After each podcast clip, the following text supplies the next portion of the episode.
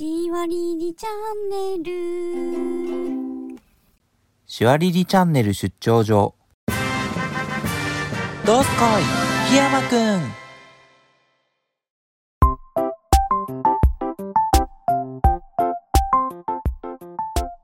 シャリーの檜山ですはい、ツイッター住民のトロイモです。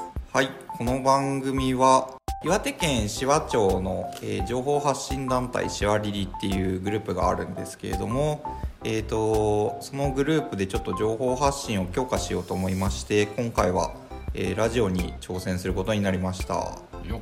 あで、えー、と私はそのシワリリの檜山とい申しましてなんだろう。そのう裏方で物作ったりとかしてますデジタル的など情報発信とかも。あそうですね。あの結構メンバーが SNS でその紫波町の情報を発信したりしてるんですけれども、えー最近はそういうのはあの他のメンバーに任せておいて結構自分は、えー物作ったりとかあとシワリリ内のデザインを担当したりしてます。でコロナがちょっと最近またオミクロン強いですね。そうですねあの増えてきたのでそのおうち時間でも楽しめるようなコンテンツ作りたいなと思ってで大事うん大事大事。今回のラジオはそういう感じで始めましたはいでえっ、とタロイモさんは僕ですか？はい僕の話しますか？いいっすよ。いっか タロイモさんはあのシワリリではないんですけれども檜山さんがシワリリのツイッター担当で、はい。あで、タロイモっていう タロイモっていうアカウントでやってたっていうのがあってでフォロー同士になってこのこの音使えるぞっていうことになってよく動くみたいな感じでぶ ぶっ込んできます捕まえた。あそうそうですね。捕まってここにこう今隣に座ってるっていうそう。タロイモでございます、うん、なんかやっぱりその語るにしても結構うちのグループはあんまりなんだろう表に出たがらなくて。で やっぱり、うん、岩手県民の奥手ですからね。そうですね。でタロイモさんみたいなこう、まあ、ちょっと外部の人でもこう話し相手がいると、えー最近の話とかしやすいかなと思ってちょっと今回お願いして来てもらいました。まあ一種の装置ですよね。そうです触媒とも言えるむ難しい言葉。うん。でまあちょっとその最近のしわりりの話なんですけどまああの実はねせ政治的なちょっとものに巻き込まれてしまってメンバーが あの2人ぐらい減その辺ったんはですよね。檜山さんの,、はい。あのノートに詳しくは書かれてあますね。そうですね。ちょっとちらっと書いてます。でまあやっぱりあの2人減るって結構きつくてなんか情報発信力だいぶ落ちたなっていうのを実感したんですよね。あのうん YouTube のはい「しわりりチャンネルが」はい。はい。いつの間にかタイトル変あわそう。乗っ乗っ取られたんだよなあれ。もはや乗っ取りにそうそう。乗っ取りというかあそうの分裂あ分裂分裂ではない。分裂ではないのよ。あのうんあのうんうん。はたから見ると分裂に見えるそうそうそうそう。まあそれもそう思われるのもちょっと面白いかなって思うんですけど。うん。でそのしわりりチャンネルがちょっと、えー減った人数でやるにはそう難しいなっていうことになって、うん。じゃあ映像を編集するの大変だからうん。音声だけでやろうか。そうですね。まあなんか自分もちょうどねあの移動時間とかにラジオ聞けたらあの結構便利だなっていうことに気づいてで紫波町内でもあの何人かポッドキャスト配信している方がいらっしゃいましたので。天野咲夜さんとかね。そうですね。タイトルで言うと。働くラジオさんとか。ね。なのでまあそのビッグウェーブにちょっと乗っていこうかなっていうあのちょちょろい感じを出していきます。というか天野咲夜さんに紐付けされたらうん。紫波町の宣伝効果が そう。倍増するのではっていう。そういうこと。が まあ、いつかねあの天野さん呼んでこう。あちょっと大きいこと言っちゃったな。まあそんな野望ありつつ。やっていきましょうと、やっていきましょうと、うん、でまああのそういうせ政治絡みのことはありましたけど実はあの今度のバレンタインあたりにはい。なんかあの2名ほどシワリリに加入するメンバーが。新メンバーですか？それとも戻ってくるんですか？あのその辺は楽しみにしていただいて。さすがにねなんか2人減った状態が本当きつかったわ。あうん。あまあまあ確かやっぱ仲間の大事さみたいなのが感じられましたね。にドラクエで2人減ったらえらいことですそう。イベントでへ1人減るだけでも大変なのにそう2人減ったって何っていう。あれねんマジでそのあの単純に考えて敵モンスターから受けるダメージの率が上がるんですよ。そうそうそう。4人いると分散されるんだけど4分の1になるんだけど2人になっちゃうと2分の1ダメージ食らうからきついんですよね。ま あそういう感じでシュワリリもあの分散させていこうと。リスクを いや全然あのそういうことではない。そういうことではないんだけど。まあなんかラジオを通してシワリリのこととかあの、ね、岩手県にある紫波町のこととか、えー知ってもらえたらいいかなと思います。あと最近のシワシワリリの活動の話とかねできたらなと思います。いいと思います。はい。はい。まあ、なんかね紫波町で個別に活動してる団体がいくつかあって私とタロイモさんは結構なんかそういう間でつながってたりするんですよね。まああのうーんうーん。言葉を濁して。僕がうん。だいぶ自由人というか、ああ 所属してるわけでもないのに顔あちこちに顔出したりする、うん。一方でうんあんまり気が乗らないことにはすぐあのそっぽ向かって。いやーでもまあそそれでいいんじゃないですか。だって楽しくないことをねやりに行ってもしょうがないじゃないですか。っていうあのうん大変あの組織人としてはうん。問題があるというか扱いづらい人間なので。いやでもあの わかる。自分もねあのなんかどこ行っても檜山さんいるみたいなこと言われるようになって最近。おで一応なんかそのしわりりとしてその紫波町のなんか間をまあつなぐお手伝いできたらいいなとは思ってるんだけどなんか別にねそんな大それたことでもなくとりあえず紫波町の情報を集めたいなと思って歩き回ってたらなんかそう思われてるみたいで。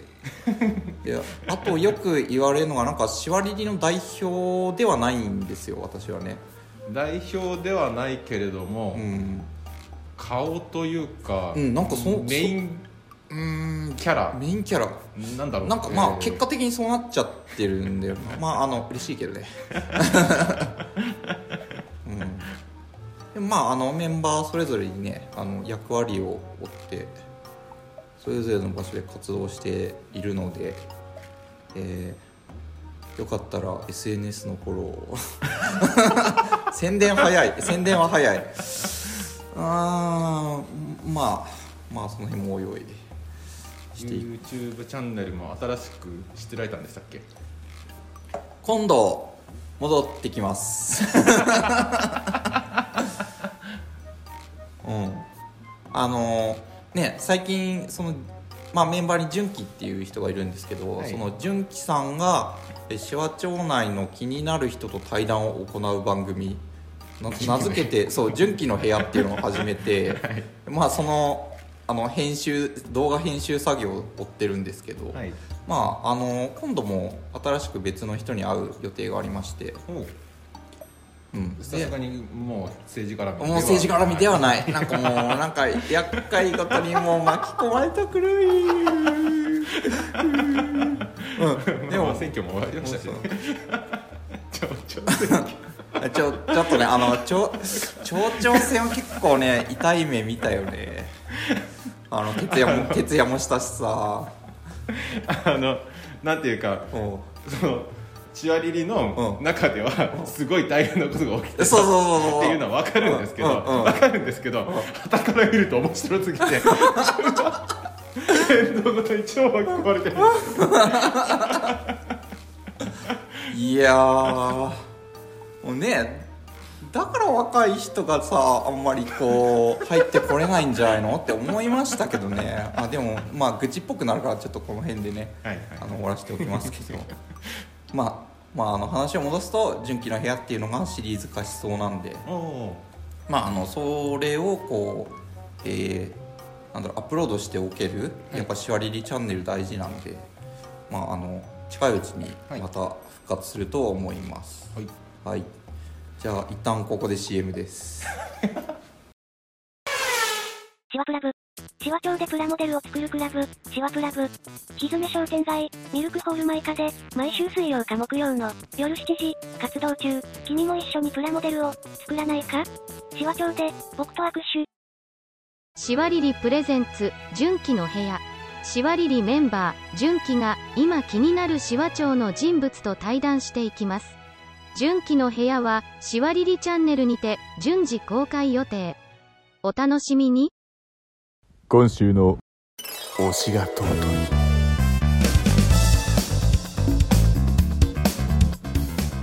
推しが尊いのコーナーイエーイ。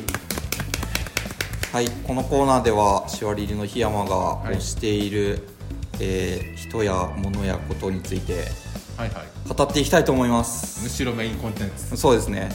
今回ご紹介するのは、はい。えー新潟県古,、はい。古町。はいっていうのがあの新潟市の中心部あたりにあるんですけどはい。そこを、えー中心に活動しているあの はい。あのまず、はい。最初に一個いいですか、はい。いきなり市場長外れるんですあそうそうそうそうそうそうそう。そういや別にねあの推し推しは地域関係なく存在していいと思うんですよ。了了解です。そうあの、はい。新潟県古町を中心に活動するあのアイドルグループリューティストさんの、はい。えーメンバー佐藤のの子さんですね。おはい、えー、っと,、えー、とメンバーっていうとアイドルグループっていうと、はい。何人のアイドルグループなんですか？えー、とリューティストは4人グループなんですけど4人ですね。はい。そうですね、まあ、4名いらっしゃいましてなんかそのね、はい。あの古町っていう商店街、はい。なんかアーケードみたいなまあ一回行ったんですけど、はい。アーケードの聖地巡そうそう、済ましてる。うん、そこのまああのなんて言うんだろう。アクターズスクールみたいなとこなのかな。そこがあの、まあ、主催するオーディションはいがありましてそこに、えー通過したメンバーが結成した、えーグループなんですけどちゃんもとしてるってわけですね。そうそう。でね結成が2011年なんで去年結成10周年おおライブコンサートやったんですよね。はい。でまああのリューティストとの出会いなんですけど、はい。まあ、コロナ禍になりまして、はい。あのまあ、結構気持ち的に落ち込んでたんですよね。はい。コロナ禍になってからってことは2うん、2020年かな。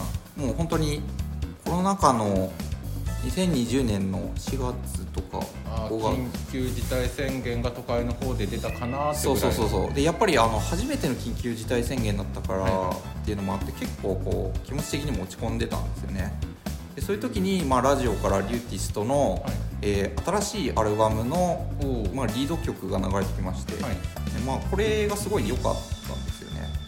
でえっ、と、まあ、CD 屋に行って、はい。アルバムを買ってきたら見事にハマってしまったと、まあ、そういうことなんですけれども。円盤を購入したんですね、うんこのまああの動画配信配信がメインのこの時代に。まず CD 買う？よ気になったら。でそうあのやっぱりね結構一般的に言われてることがあって、はい。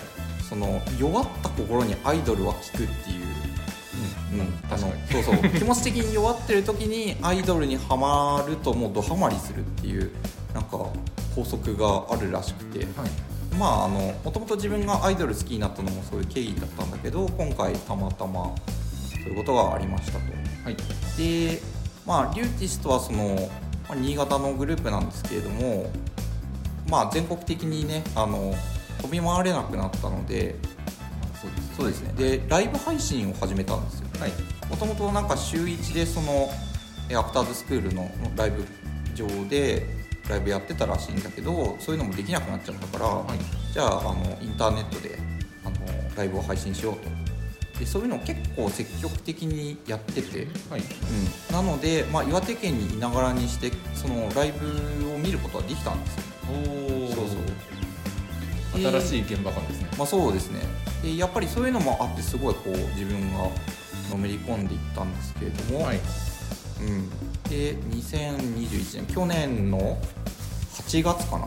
8月。8月にあのーまあ、10周年記念ライブがありまして、はい。新潟でね。それはその有観客ライブだったんですよ。はいはいはい。で一体あの収ま波と波の間まあそうだけどやっぱりねあの県県境越えるのは結構躊躇あー確かに。でまああのここでうんトゥーがなんかう。ん。でここで言っちゃうけど、はい。あのまあ黙って私は新潟まで行ったんですよ。いはいはい。あのそうそうそう家族とかねあの政府としては行きましょうって言ってましたからまあ大丈夫だと思います、はい。であの朝方5時ぐらいにはい。出発して、はい。自分でこう車運転してね。はい、大冒険ですそねう高速走って昼過ぎぐらいに着いたのかな、はい。新潟に。で、えーまあ夜な何時ぐらい、まあ、5時6時かなから開始のライブ見て、はい。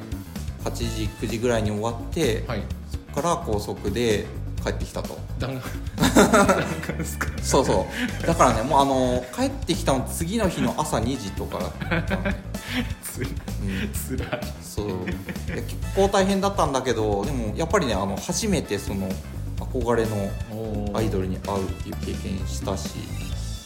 であとでねそこでたんですよ。そこでその、まあ、リーダーの佐藤のの子さんがはい。あの結構、まあ、衝衝撃的な話をされましてライブでね。なんかあの普段はい。全然泣かない人なんですよね、へー。すごいや優しいんだけど、やっぱりこうしっかり者なのかなリーダーだし。で他のメンバーが泣いててもはい。全然泣かないみたいなタイプなんですけど、はい。なんかその最後の挨拶でまああのなんだろうコロナが収まったら、まあ、有観客ライブが久々にこう開催してまたはい。ファンのみんなに会えるんだろうなって思ってたんだけど、はいあの実はその10周年ライブの直前に、はい。